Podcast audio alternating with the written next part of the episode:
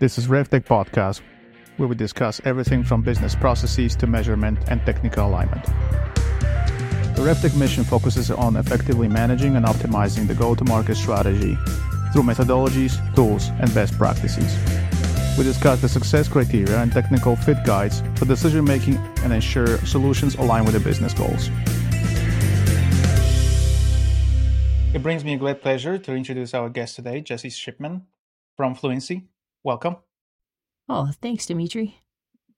Jesse, so good to have you. Um, I'm excited to be chatting with you about this. We've chatted for for a long time, back and forth as you've been building this. So I'd love to start with just a, a high level pitch of what Fluincy does and is.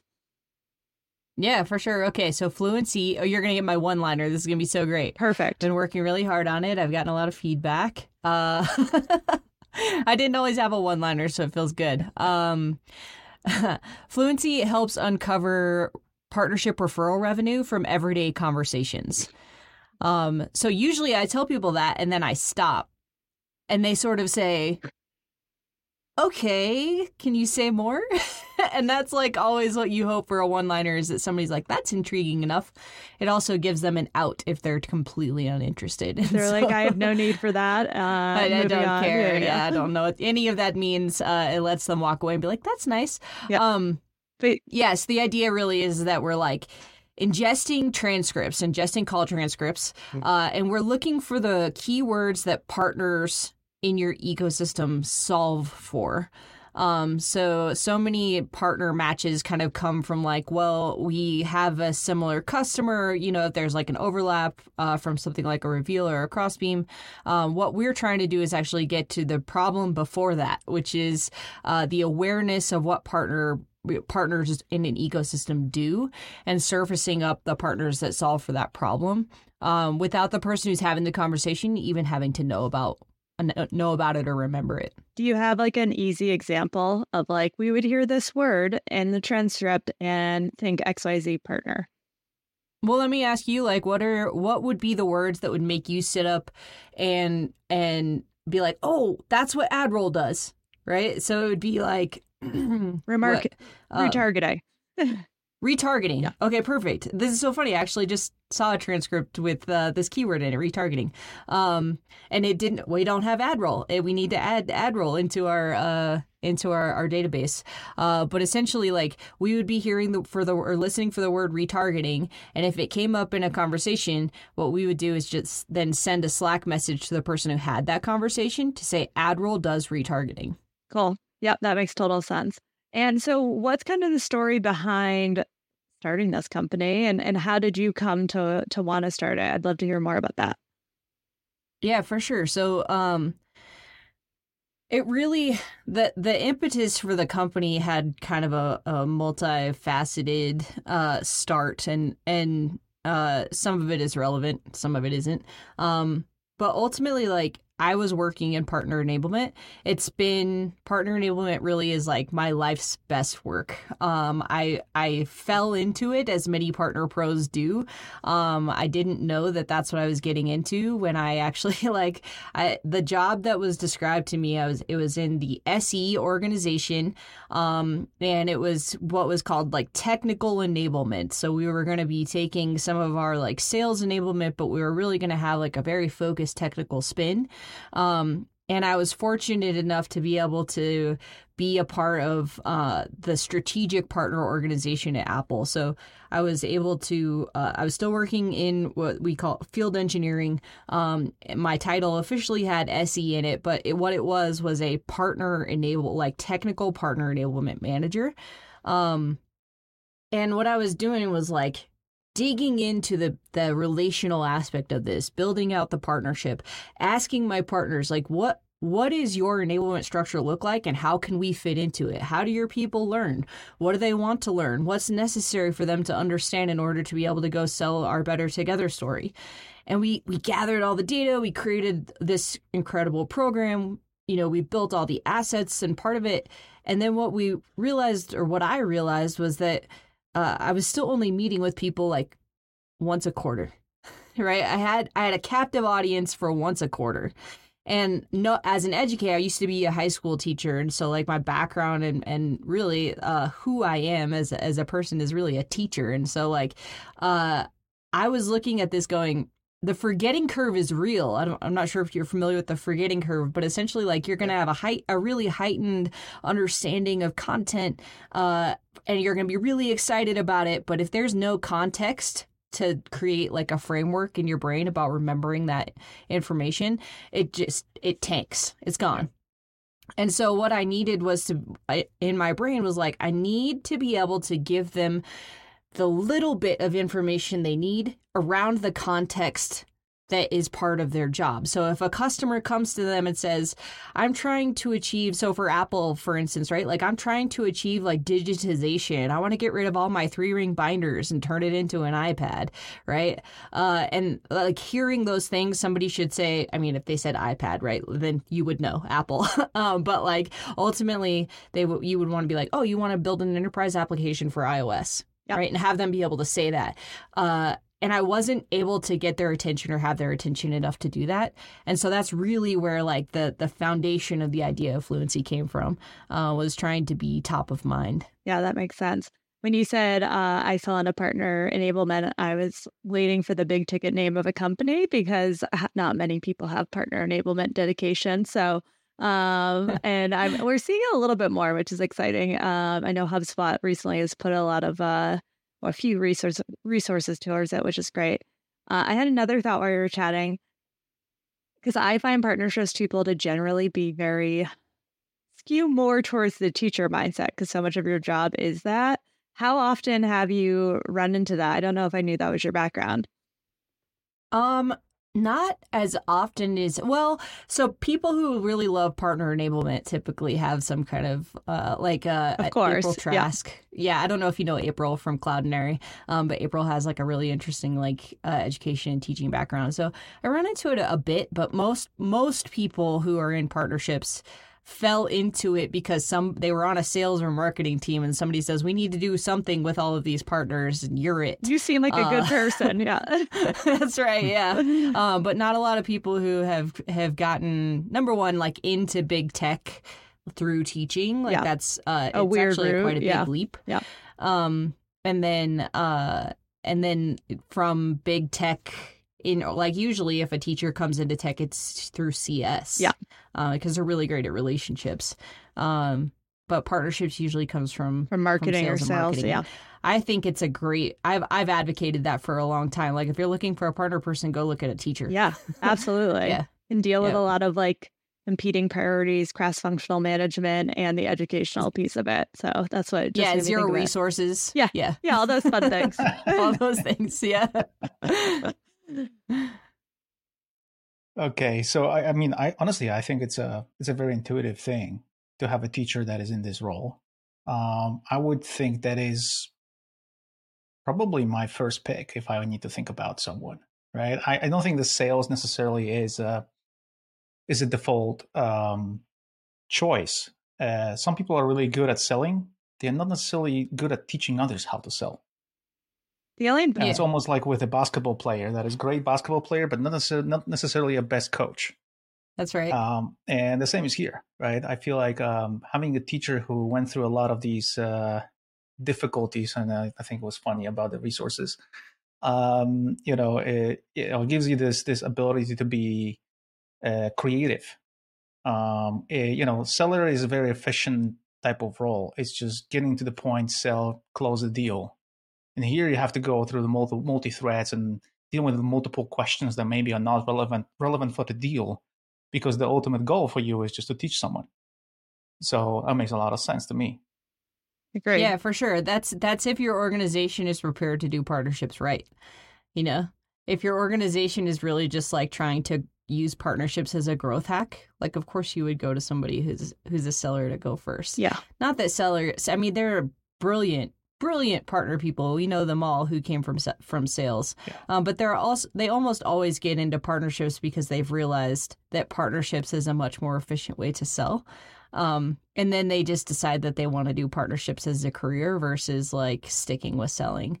Um, I, I think that's pretty common, but I think if you just are going to toss somebody into it for the first time and without any like context around partnerships, I would, would agree that a teacher is better than a seller.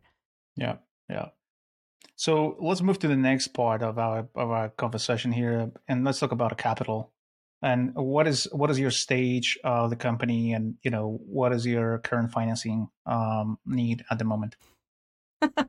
uh yeah More so money? my the current uh what did oh man uh so so i'm i'm bootstrapped uh, our, our, uh fluincy is bootstrapped i plan to stay bootstrapped uh until we uh I, honestly, I, I can only imagine or want to take capital once we get to the point where uh, I would do some kind of like growth equity uh, and you know, and and do some kind of secondary. This is probably very very far down the road, um, but you know, we're going to be. Somebody said it was uh, uh another word for bootstrapped is uh, revenue uh, funded.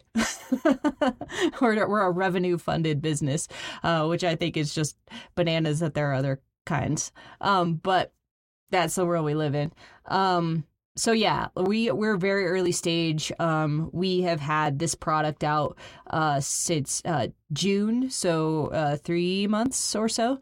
Um, mm-hmm. We have uh, one customer, one paying customer, and then um, we're actually onboarding another three customers into our pilot program. Um, we do like a three month pilot uh, here in the next couple of weeks. Uh, but the reality is, is that like my very next goal, my very next financial goal is really to just be like operationally sustained. So I'm bringing in enough revenue to run the company indefinitely just on the operations cost. And then, you know, the next goal after that will be enough money to then be able to hire someone, me, or probably more likely my developer. Mm-hmm. Um, and then the next goal would be then to hire me, and we keep growing the team and growing the product, and and really like trying to either break even or be profitable, as a rule of thumb. Okay, that sounds great. And uh, um, what is the what is the plan for the next uh, year or two in terms of the in terms of the growth? I mean, you said you have a one customer sounds like you have some operational and financial targets for the next couple of uh, uh, months. And, and I mean, you have anything you can share with us? Yeah, I mean, it's it's a as, asking that question of a very early stage founder is usually a uh, it's just a shot in the dark right? I'm just aiming in the general direction of the dartboard. Um, so you know that that operational sustainability is like five to six paying customers.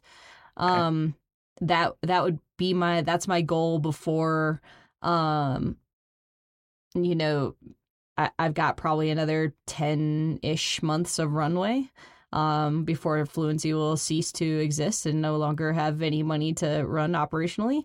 Uh, so that's the goal is to not have mm-hmm. that happen. Um, but beyond that, um, you know, I want to be of value. Um, it's not really so much. It, I imagine that at some point it will need to become a, about the metrics and the targets.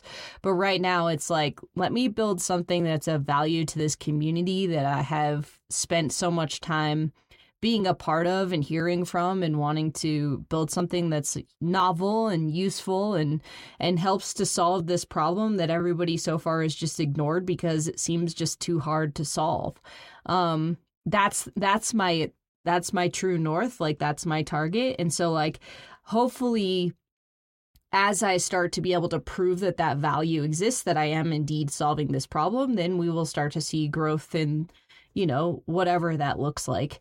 Uh, ultimate growth it, to the point of efficiency, uh, and then being able to sort of like uh, have the revenue targets to support, you know, more hiring and then uh, that sort of thing. So I can't tell you what the number if I was going to be like if I was VC funded, right? We already know what the answer is 300 300 200 200 or whatever the hell it is. Yeah. Uh, and but for me it could be a 20% growth. It could be 50% growth. It really just depends on you know how we're feeling as a company, how I'm feeling as a founder and like what what I decide. And that's the great part about not being funded is that I get to decide how fast I grow. Yeah, that's what I was just going to say. It's like if you are raising money, you know exactly what your goals are because you're talking about them all the time with uh, either angel investors or VCs or whatever. And now you get to kind of set your own milestones. Um, there is, you know, money isn't endless. So I'm, I'm sure there are milestones that are, that you just mentioned that are,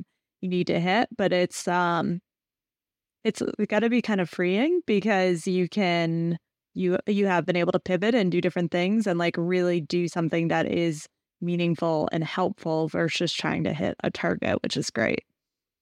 That's right. Yeah and i think it's important that you the way you put it um um because you said about the number of customers and the kind of use cases that are behind that you try trying you're trying to put together and create a value, right? I think that's that's kind of at this stage the most important thing before somebody will invest or commit to invest, right? So um, uh, I know we're going to talk more about a product, you know, uh, in, in this conversation. So I will I'll keep it for the right moment. But in, in the meantime, maybe we can move to the go to market strategy and Lizzie. Yeah, um, for yeah. sure. So you you mentioned having uh, a few customers onboarding what type of customer fits your product best? What are you seeing as kind of like the the ideal profile for a customer? Yeah, so our, our first customer is an agency. So we kind of are, are, playing a, a two sided game here. So the first part is that if you have an ecosystem, right, like that's table stakes, you have to have partners in an ecosystem. Um, How many? And, and How many ecosystem um, partners? So I I think that if you get beyond five, you're asking your sellers to remember a lot. Agreed. Right? Yep. Um, so to me it's like six or more. Um, where you're actually and again, like the problem we're trying to solve is like the capacity of the human brain to remember the better together stories of not only your product, but all of the products in your ecosystem. Yep. Uh and so anybody who has an ecosystem that's larger than six really is like a, a good fit. Um, right now right? Yeah. um, we we actually won't know like what our product market fit is until we've put it in the hands of a bunch of people and tested it and you know see uh, where the chips kind of fall but our first customer is is a a RevOps agency. So they essentially are saying like, we're going to come in and help you uh, get all of your RevOps into an efficient state. And they have about 50 partners that they work with that they actually have a direct revenue share with.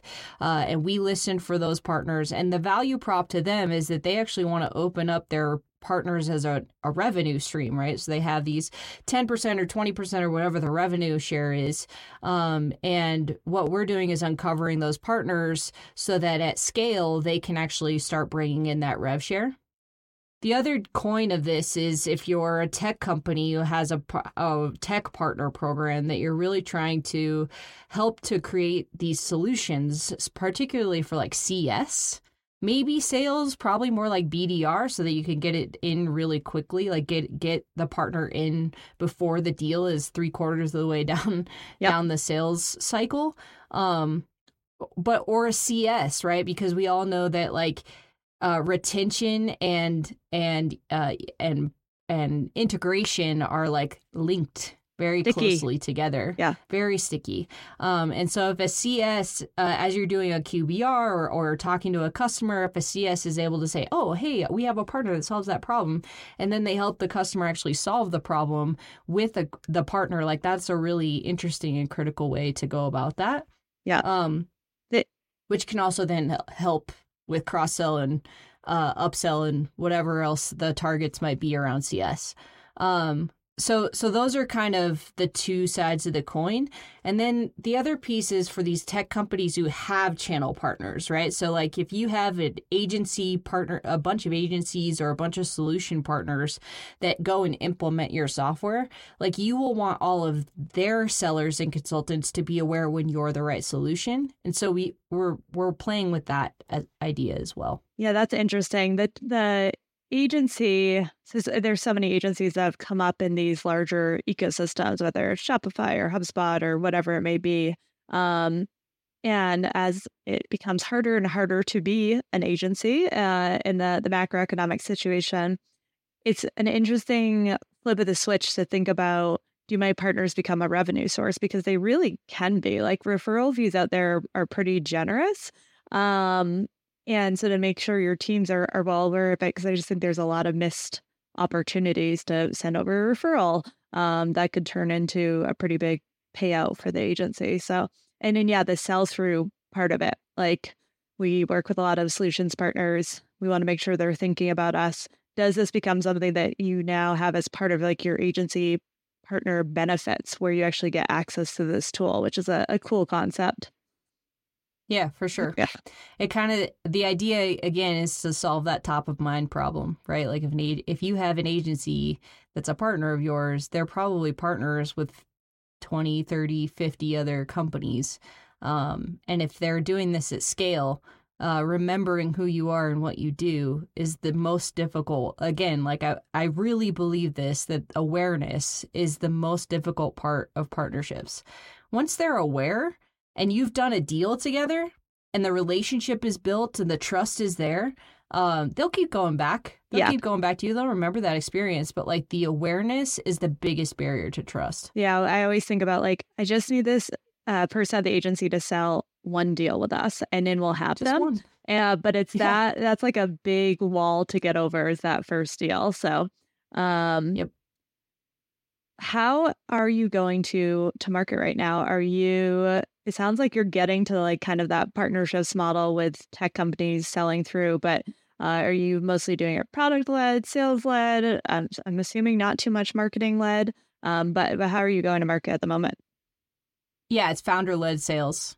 Um, so at this point, um, and there, I really do ascribe to this sort of like, uh, I guess I could call it the pavilion model, but I don't think it's actually the pavilion model. That's just where I learned it. Um, but essentially, like it's it's founder led sales and growth through the ideas of community and relationship, right? And and and um, founder brand, right? So I started out uh, building a brand on LinkedIn uh, almost two years ago of just like really only talking about partner enablement, uh, and and also talking about you know the founder journey and all that kind of stuff. Yeah. Um.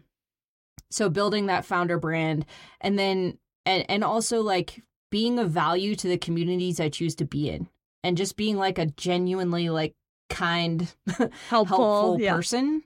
Um, for the sake of being kind and helpful, right? But all of that goes into the brand, um, which is great because that's who I am. Um, and then using and leveraging those relationships to say, like, I'm trying to build something of value here. And like, we have a relationship. And if you think it's valuable, I would love for you to be able to try it and then give give me feedback give me revenue like and then hopefully it's symbiotic right like oh i just used a buzzword uh sorry hopefully like there there's a give get right? Like that that's the thing is and i'm not trying to sell vaporware. What i'm trying to do is solve for this problem that everybody says they have. Yeah. And if you have the problem try the thing. If it's useful great. If it's not no big deal. Our relationship is still intact and i'm still here to be helpful. Um and that that's literally my go to market right now. Yeah. Um i don't have it, it doesn't make any sense for me to essentially you, you kind of build that you know personal brand do some uh founder led sales and then oh, it's word of mouth from there right? Like as soon as i get like some wins under my belt of this is how fluincy works this is what we've gotten from it um here's the actual like revenue numbers because once it's working like there's a really clear correlation between like awareness and revenue. Um and then once i sort of like the the word of mouth thing sort of dies out then i'll probably kick in some demand generation marketing. Uh and i won't go to uh sales led growth until there's demand enough for a for salesperson to come on and and there's a process that that person can follow.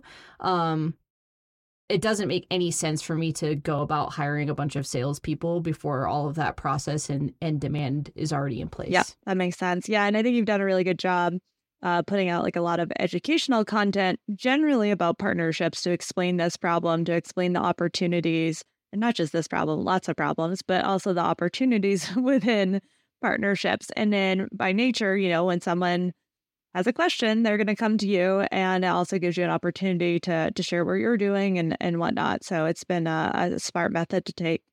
Um, who are some of your competitors? Are there any competitors doing this, and what does the the market or industry look like? Yeah, I like to say uh, I learned this from another founder, but I like to say that our uh, our competitor is the status quo, right? So um, everybody's just sort of like, it's fine that this is a problem. uh, and we'll, what we'll do is just we'll just keep onboarding partners until twenty percent of them become helpful to revenue, and that's sort of like what the you know i even have conversations today with people who are like where do i start? And i'm like have you identified your keywords and told them to the people? Uh and, and they're sort of like oh no i i didn't even know to start there. And so i actually tell people all the time like you can do what fluincy does without fluincy right like it's it's more difficult and it's not automated and it's not scalable, but you could do it, right? Identify your keywords and then have a workshop. Like go do a workshop with your the sellers at your partners and have them you read them some some copy or pretend that you're on a call with them and then have them identify those keywords in real time. And then you can maybe get some of that stickiness, right? Some of that learning happening where they can start to hear and listen for your keywords. They better know what the Better Together story is. They better know how to engage you once they've identified it, right? But Fluincy actually does all of that for them. Um, and so like I am now forgetting what the question was. Uh, sorry, your competitors. Lizzie. No, it's okay. You, yeah. oh yeah, yeah. but no, you you made me think of a good point of like this is a good exercise to do generally speaking, with or without fluincy yeah. of like what is the one line for each of these partners? What words are that do salespeople hear or CS people hear that they should be like a bell should go off in their head? Because I think what we tend to do as partnerships people is like we give them all of this information. Here's all the things all it can it. do. But really what you need to tell them is here's like the one thing it does. And that's what to cue off of. So that's step one is like what is even that story? And then that you have your implementation plan essentially for fluincy. Yeah. And the other thing, the other competitor, I guess, in this, I, this is the one I hear a lot is like, doesn't Gong do that? And I'm like, for sure gong creates transcripts it it identifies keywords um but in terms of like the ecosystem play there's so many more steps that have to come after the keywords are identified right? So it's it's literally like the one the one partner but this is how i've heard that people do it.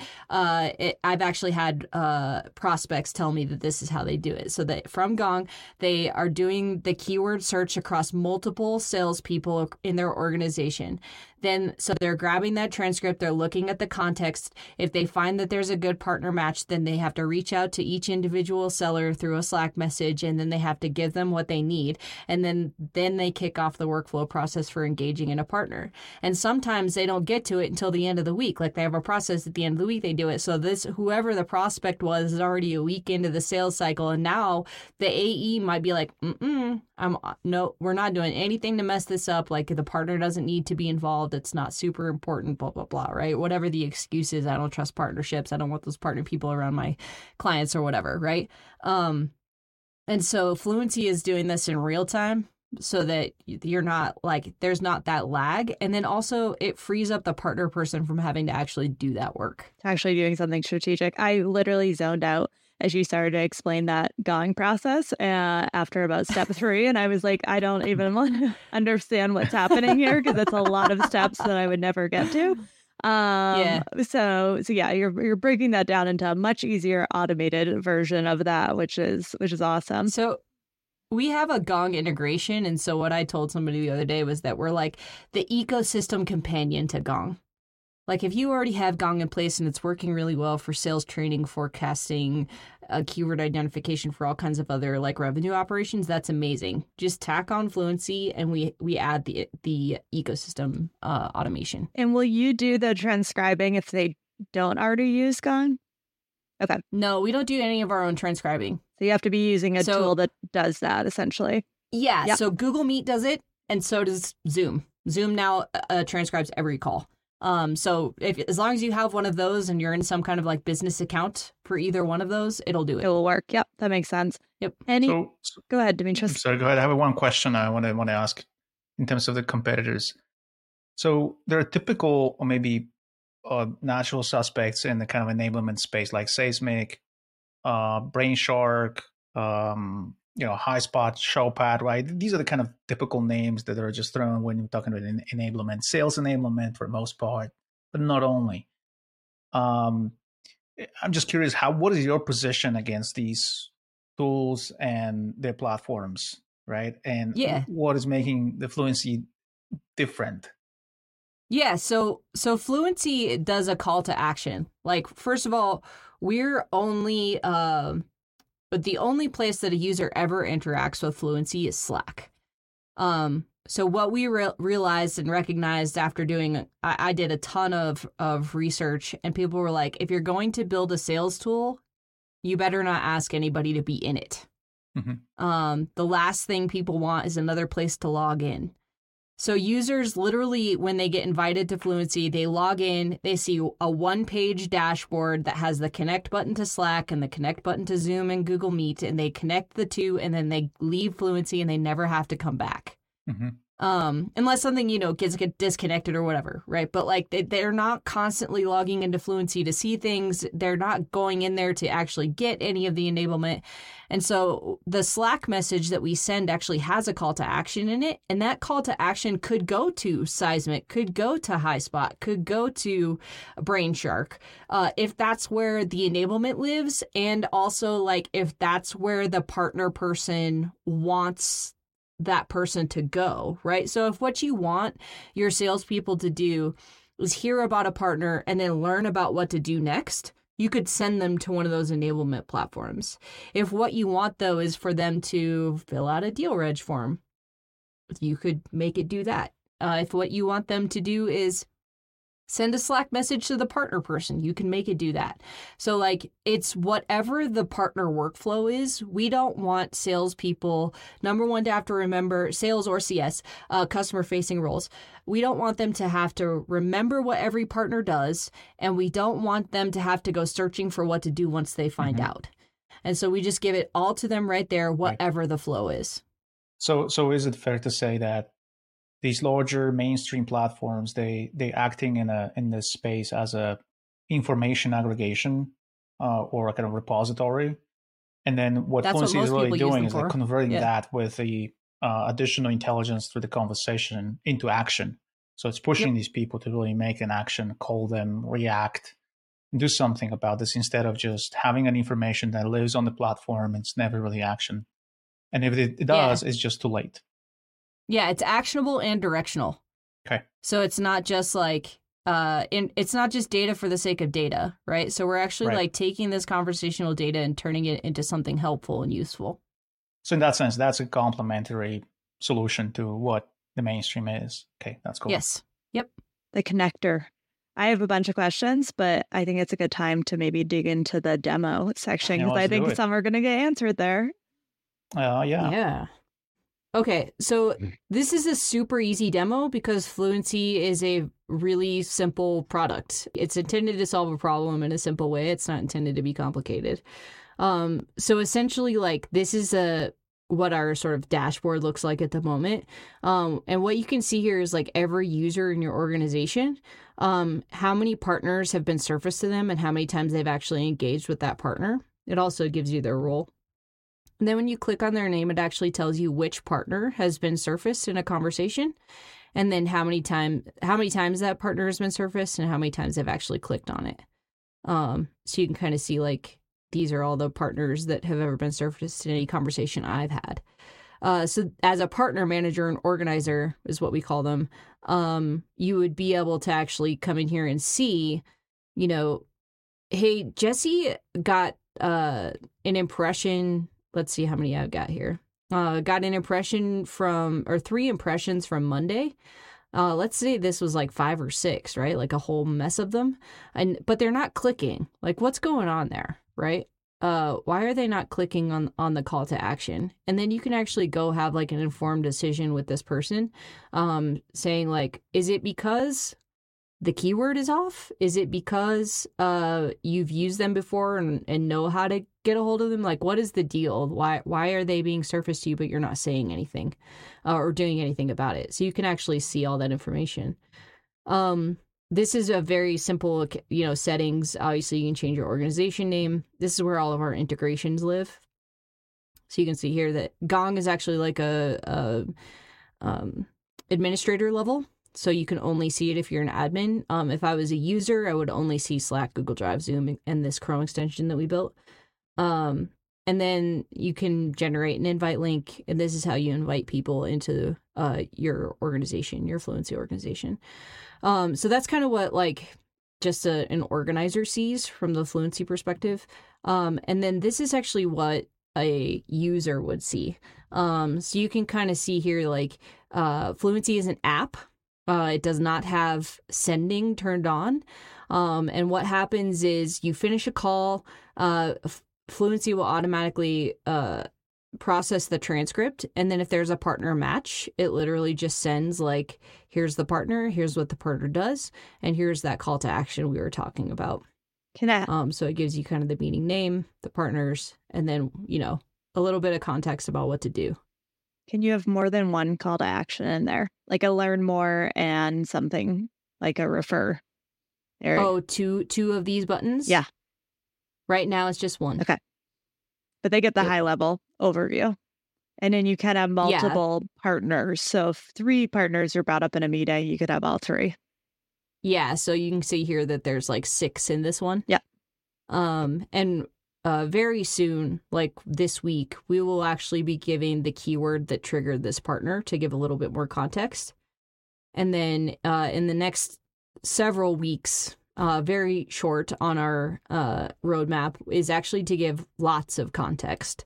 So, you know, Qualtrics, uh, this is the keyword that triggered it. Here's why it might be a really good match. And we're giving it a four out of five stars uh, in in matchability. Oh, cool. Sort of that's yeah. awesome. Yeah, Monday was one that I was like, that might be tricky. I bet the word Monday comes up. We're not actually searching for the name of the company. You're searching for uh, the use case and then recommending the it. problem. Yep. That's right. Yeah. That makes sense. So how how all of that would be reflected in the CRM? Is there any any connection here from the Slack to CRM? Okay. Yeah, so so because of the bootstrappy nature of this. Yeah. Uh, we are like, if you have an integration use case, we will build it. Um, if you sign a paid contract. um, so we haven't had a ton anybody be like, well, I really need this to be in Salesforce, but I have a Salesforce developer account. Uh, we're ready to build an integration like that, but because Salesforce can be integrated in a bajillion different ways. Uh, we're just waiting until somebody has like a really compelling use case that they need that information in, and then we can go from there. And honestly, I think Slack's better.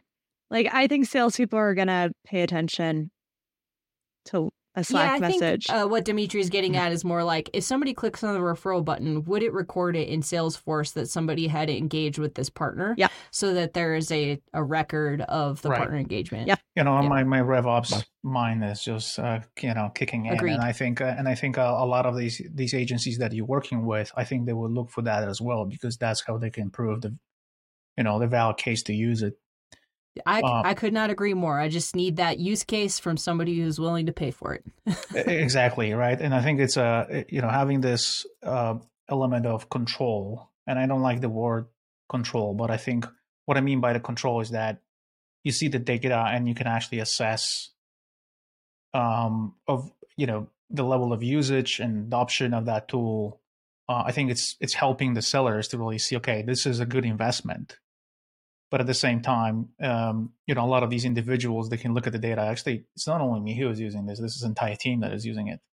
So why not really continue uh, on that journey? And and that is supporting your case, right? So it's it's not about really killing uh, management by reporting at the very mm-hmm. detail. I think it's it's just probably at the aggregate level to see whether this is working and to what extent, and also give them an insight into uh, where they should you know allocate more resources to build stronger relationships with these partners.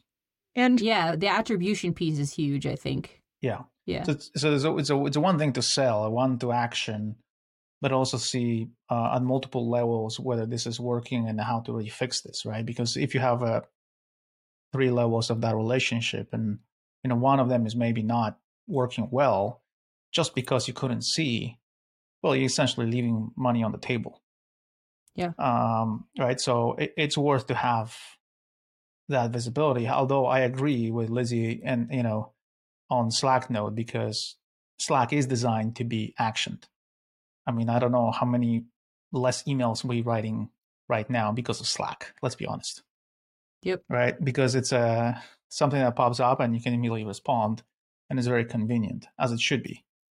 So um yeah that's where i was going with this no that makes sense i didn't i think from like a this is a clear potential partner influence revenue source, which is actually really hard to track, uh, generally speaking. So eventually that'll be a nice thing to happen. Whatever CRM they're using and it automatically gets marked as, oh, they took an action with a partner, partner influence, and it's something else to to justify yep. that partnership.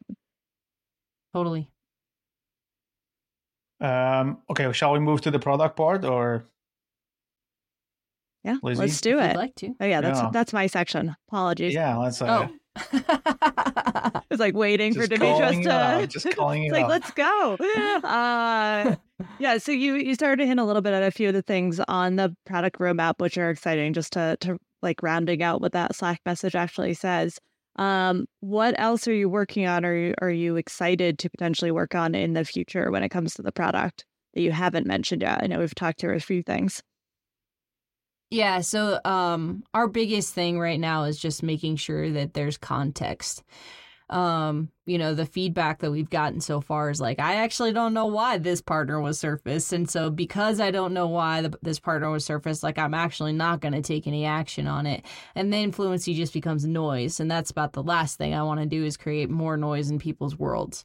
Um, and so, we've really started taking a look at, um, this is going to sound so buzzy and I hate that it sounds buzzy, but like the reality is is that generative generative AI is actually like built very specifically for for this for use this case kind of use case.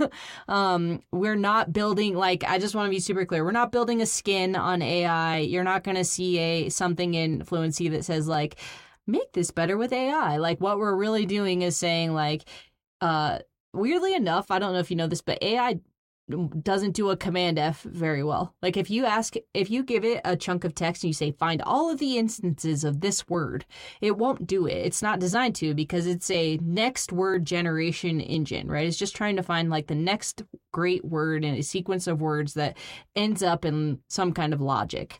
Um, and so if you feed it a transcript, it won't look for words. Um, you have to identify them, right? And so, um, what we're really trying to get at is being able to say like once we've identified that there is a keyword match um, being able to grab the context around that keyword use generative ai uh, combined with the rest of our data model around the context of a partnership um, in order to be able to say uh, this is why this this is why this partner right? Um, and then also be able to learn from ourselves and our own matches to say like this was a terrible match, right? Like we're actually going to be learning as we go along. Our own data model will be learning as we go along to say, uh, this was a bad match. Like maybe we shouldn't use this keyword or this version of a keyword or something like that. Um, but that context is, I think, the biggest missing piece that we have right now that we're really trying to solve for. I think we solve for it a little bit by surfacing which keyword it was that matched with which partner. And so we can solve that one pretty quickly. But um, again, like going back to we're a bootstrap company and so things just happen right. a little bit slower. Um, but we'll get there. I'm pretty excited about it. Yeah is the thought that you would actually pull out like the entire sentence or uh, give more context to like when the keyword was said um, and then you're you know you obviously recommend the partner but could the generative ai and i'm not great at generative ai so it might be a silly question but could it actually prompt the salesperson or cs person to of what they should say. Like, hey, we talked about XYZ. Therefore, you should use this partner because it does blah, blah, blah. Yeah, so the context um and and the context is going to come from a couple of different places. Some of it is actually like user generated context. So the the organizer when they are setting up fluincy will get the opportunity to add what they want their keywords to be and then also what they think the partner solves for, right? Because a company like um Salesforce could solve for, or HubSpot could solve for a hundred different use cases, right? And so, like, what are the things that those companies do for you as part of your better together story is an important piece of context right? Because like i can actually i can put context into generative ai and see based on this these number of criteria like is this a good match? But if that come what that company does is five different things and you're really focused on the one like i wouldn't know that as the creator of fluincy. And so i actually need you to tell me what is the better together story or what does this company solve for in your particular context? Um, and so it what once we kind of have that back and forth between us and our users um, then we can actually say like this is why we think this is a good match and use gener- generative AI to give the context that comes in the Slack message that they could literally then copy, copy and paste, paste yeah. and and send to a customer if they wanted to. You got to make yeah. it easy for these salespeople. No no shade on them, but they have a lot of things going on. yeah, like, no, they have yeah. a ton of things yeah. going on. Yeah. And adding a partner really does add a lot of stress. It really does. And they have to really trust that that process is going to be beneficial to them and that they're going to get something out of it.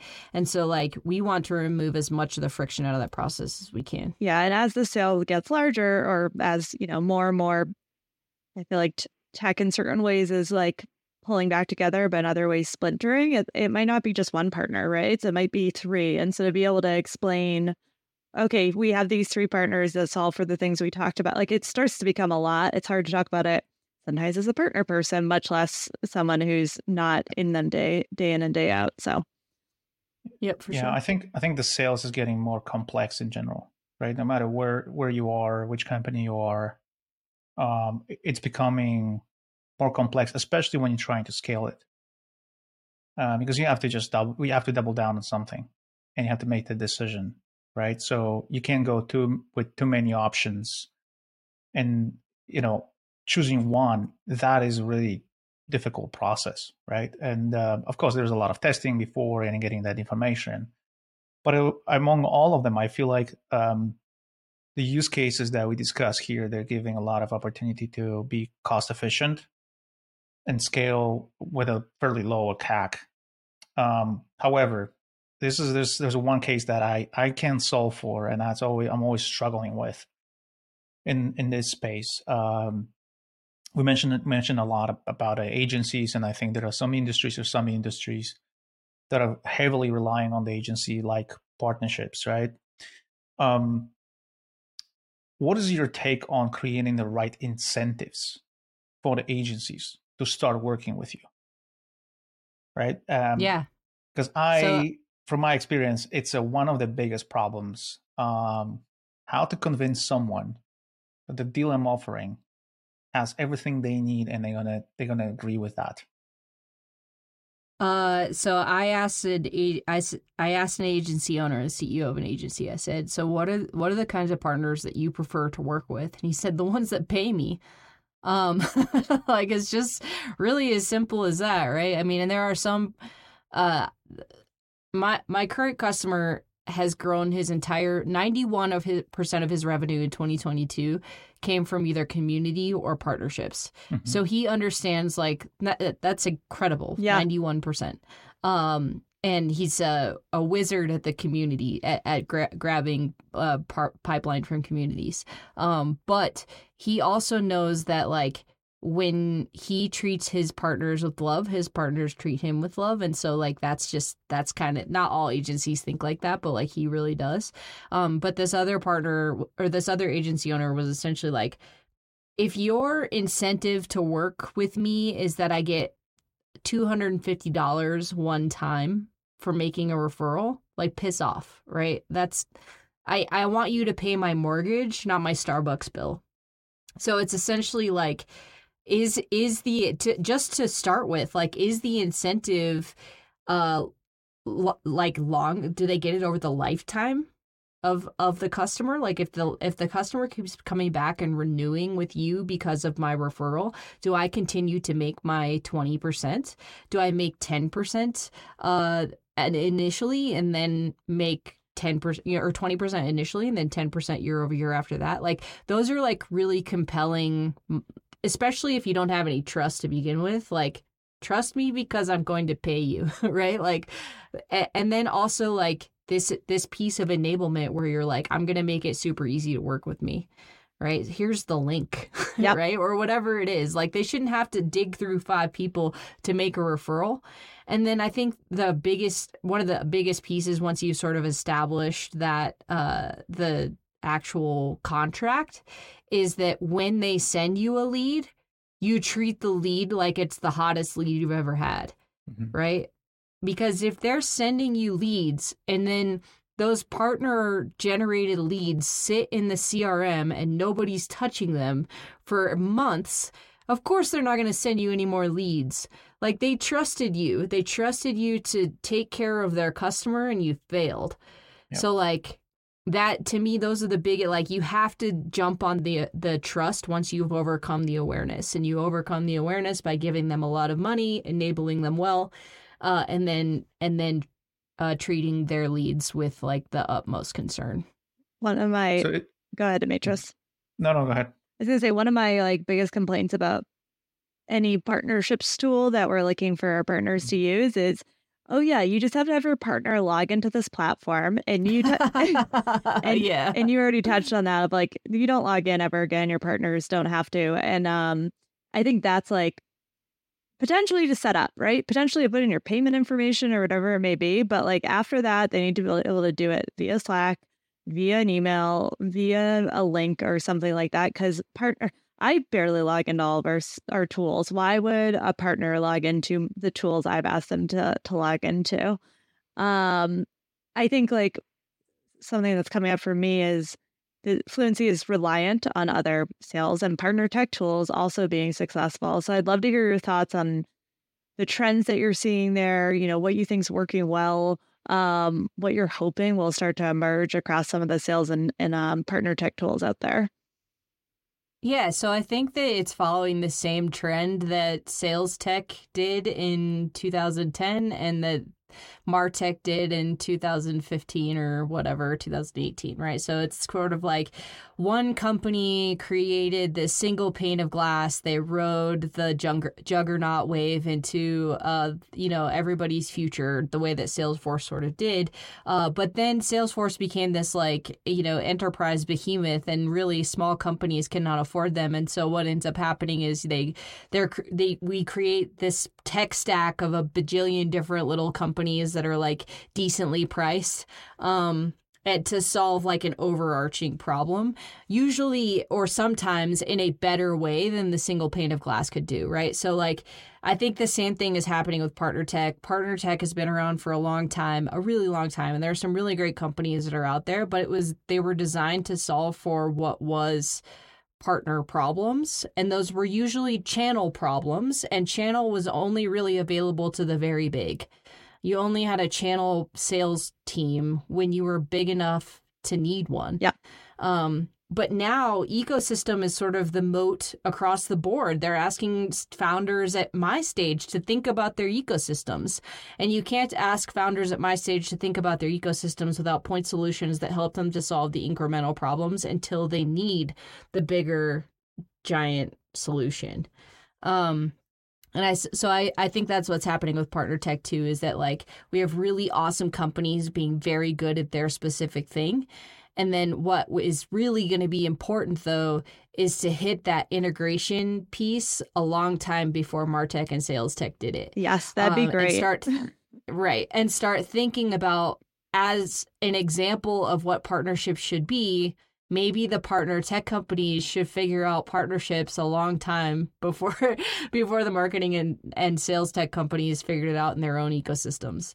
Um, and so for me, what I'm thinking about is like, uh, could a uh, the call to action in a fluincy message trigger a superglue workflow? Right. Yep. Um, could a call to action uh, in uh, in a fluincy message lead you to a PartnerFleet marketplace listing, right? Yeah. Um, and referral link or, or, whatever it may be, yeah. Or a Euler referral link, right? Or like what? So we're uh, just thinking about all the different ways that, like, I kind of see fluincy as like the very first step in partner engagement right? Because we're identifying the, even if you don't know that the partner exists or what it solves for, we're going to identify that for you and get the whole ball rolling. And then all of these other amazing companies that have been created in this space then can pick up the next piece and then pick up the next piece and pick up the next piece until there's momentum for the ecosystem. Yeah, I think uh, what I've seen in like the the more in the startup realm of partner tech uh, is a lot of that happening. It's like, yep, we do this thing and we do it well, and we're going to connect with this partner because they do this thing well, and we will build that better together story. Um, so I'm glad it's actually coming to fruition with all these partnerships, people building these tools. Yeah. I hope so. Yeah, I'm really hoping so. Uh, I think we're all at the point too where we're like, is there a customer that we can do this together with? Yes. so Fair. we're getting there. Yeah. Yeah. Yeah. Yeah. so I have a one question about the trends. Uh, so in direct sale, uh, there's probably a theme of the year. Uh, we're moving up in the up market, you know, in terms of targeted accounts. Um, you know, we, before we are doing this long tail thing, and you know, the small companies we are doing freemium. Now we don't do this. We want to move to the big companies, and of course, there's a saturation. There's a lot of these big companies. They have a very strong policies about buying things, and it's actually much harder to get in than ever right? Especially if you have a current market conditions. So, do you see any any similar uh, trend on in the partnership industry? Right, like this is moving uh, towards specific segment or segments. It's it's actually doing any segmentation from the tools and solutions perspective. Um, do you see anything like that? I think it's actually kind of the opposite um, because channel partner tools or, or like legacy partner tech was really designed only for enterprise to begin with um, because partnerships and ecosystems were only for the very big. Uh, it just wasn't a thing that you thought about until you were like a Series C company. Uh, and then you started to be like, oh, I guess we should probably figure out how to partner with the other companies in our in our ecosystem to to pull on this other growth lever. Um, and so what I think is actually happening is that smaller companies are starting to recognize partnerships as something they should invest in. Now, to be fair, a lot of these companies think that partnerships is a partner is a growth hack. And so they're like, let's hire a partner person and then we'll just grow. Uh, and that's not really how it is, but there are a lot of really well-intentioned CEOs out there who know that this is like a uh, long-term investment mm-hmm. and who get it and are making the right plays and hiring the right people and investing in the right technology, they don't need a PRM. They don't need a they don't need a PRM. What they need is like really thoughtful tech that helps them to scale their partner programs. Um, and so I actually think that like it's the mid markets, the small to mid markets that need most of the help of these of point solutions like Fluincy. Now, granted, like this is a enterprise this is a cloud marketplace problem right? Like imagine uh, you you've got sellers at aw like you've got sellers at aws gcp uh, microsoft who literally have no idea the breadth and depth of the number of companies in their marketplace. And yet they clo- they actually get lots of incentive to sell through their marketplace. There are entire uh, consulting firms Uh, their tackle right? Tackle like literally its whole existence is helping you to get listed properly inside of a marketplace inside of a cloud marketplace and then help you to co-sell with those teams because it's and it's such a difficult thing to be top of mind. Like imagine if fluincy was able to sell into an aws and all of a sudden they had immediate access to the partners that solve the problems they're having with their customers without them having to go dig through a marketplace or be consistently bombarded with all of this enablement eh, material from all these companies. Yeah, like I'm just saying, no, could be really big. well, we, you know, being at Inbound a couple weeks ago, I it's something they're working through, right? How do we get our sales and CS teams to understand the apps available in our marketplace so that they sell them more? Because we know when people use our apps, they stick around longer and get better usage out of our product. Um, Yep. And so it is an enterprise problem that has not been solved. I think they have solved a lot of those larger marketplaces have solved a lot of problems in house, like a directory or even a PRM system. They can build it in house. Maybe they have it on top of some software, but they've solved it. So I think you're absolutely right. Like it is very much a mid market problem. I can't get us to build a large scale directory uh, in any any sense that's going to be efficient. Um, but the fluincy specifically, I think, is something that most companies still haven't cracked the code on. Yeah, for sure. Yes. Cool. Uh, well, we're on to our last round. So kudos to the industry. What are uh, a couple companies that you, and I know we've talked about a bunch, so maybe you've already brought some of them up, but a couple companies in the space to sales tech or um, partner tech that uh, you're really excited about right now and think are doing some cool stuff? Yeah, I mean, a lot of this is relationship focused, right? So like these are partner tech uh, uh Isn't that life? that Like it's all Yeah, relationship like, based. it's- That's, gonna- that's always that's what it's all about. it's gonna- partnerships. It's a relationship. it's going to be one of those things where like these are the people who uh, believed in me 18 months ago when I was like, look at me, I'm a founder and like and really had like zero things to sell and no idea what I was doing and they were like uh, we believe in you and uh, and you know and never once have been like disparaging or anything like that. So clearly like super glue um partnerportal.io um uh, Greg Portnoy is doing, I think, going to do, if he delivers on his promise uh, with Euler, I think it will be incredibly disrupt, disrupting um, to the, the PRM space. And um, I, I really love uh, Kenny and Cody and the entire team at PartnerFleet. Um, and uh, aside from, you know, them doing what they do really, really well, right? Like that's the whole point is that they're really focused on the one thing that they do really well. Um, they're also just like amazing people, every one of them. Uh, Eddie, Rob, Greg, uh, Kenny, Cody. Um, you know, all all really amazing people. Um, You're, I- it's going to be clear that we run in the same circles because most of those people either we've already recorded with or we're going to. Uh, but agree that they're wonderful people. The one thing, uh, and we've talked about this before too, we need to get to get some more women in that group of people, uh, and they'd be yeah, I open was actually arms. just like, yeah, I was actually just going through that in my brain of like, oh man, I didn't name like a single woman. So uh, Naomi Dreyfus uh, is a wonderful person. She's coming out with a new uh, partner tech. Um, and for the life of me, I'm really sorry. I wish I we'll get her on air. it's, Don't worry. it's eluding me. Yeah, it's eluding me like what she's doing. Obviously, I love Cass and Autumn over at PartnerTap. Um, they're killing the enterprise uh uh account mapping space. Um, uh, it, crap. yeah, Women founders in Partner Tech. I should know better. Dina, is it is it Moskowitz? yes. Yeah, yeah. Um, Not to put you. partner optimizer. Is that right? She does a really cool like helping you figure out what your IPP thing is. Yeah, um, it's fine that you're not putting me on the spot. I'm Okay. trying to like, dig them all out of my brain. Uh, so yeah, Cool. All right. I got my besties though. You know, like I just got besties. Well, we'll figure that. Uh, you know, so like Lizzie said, you know, we're gonna we're gonna have uh the same circle here for a couple of episodes. Yeah. oh, Uh, Alex Buckles. I forgot to mention Alex Buckles of Forecastable. Okay, I don't know too much about Forecastable. This is great. The- oh, Al- yeah.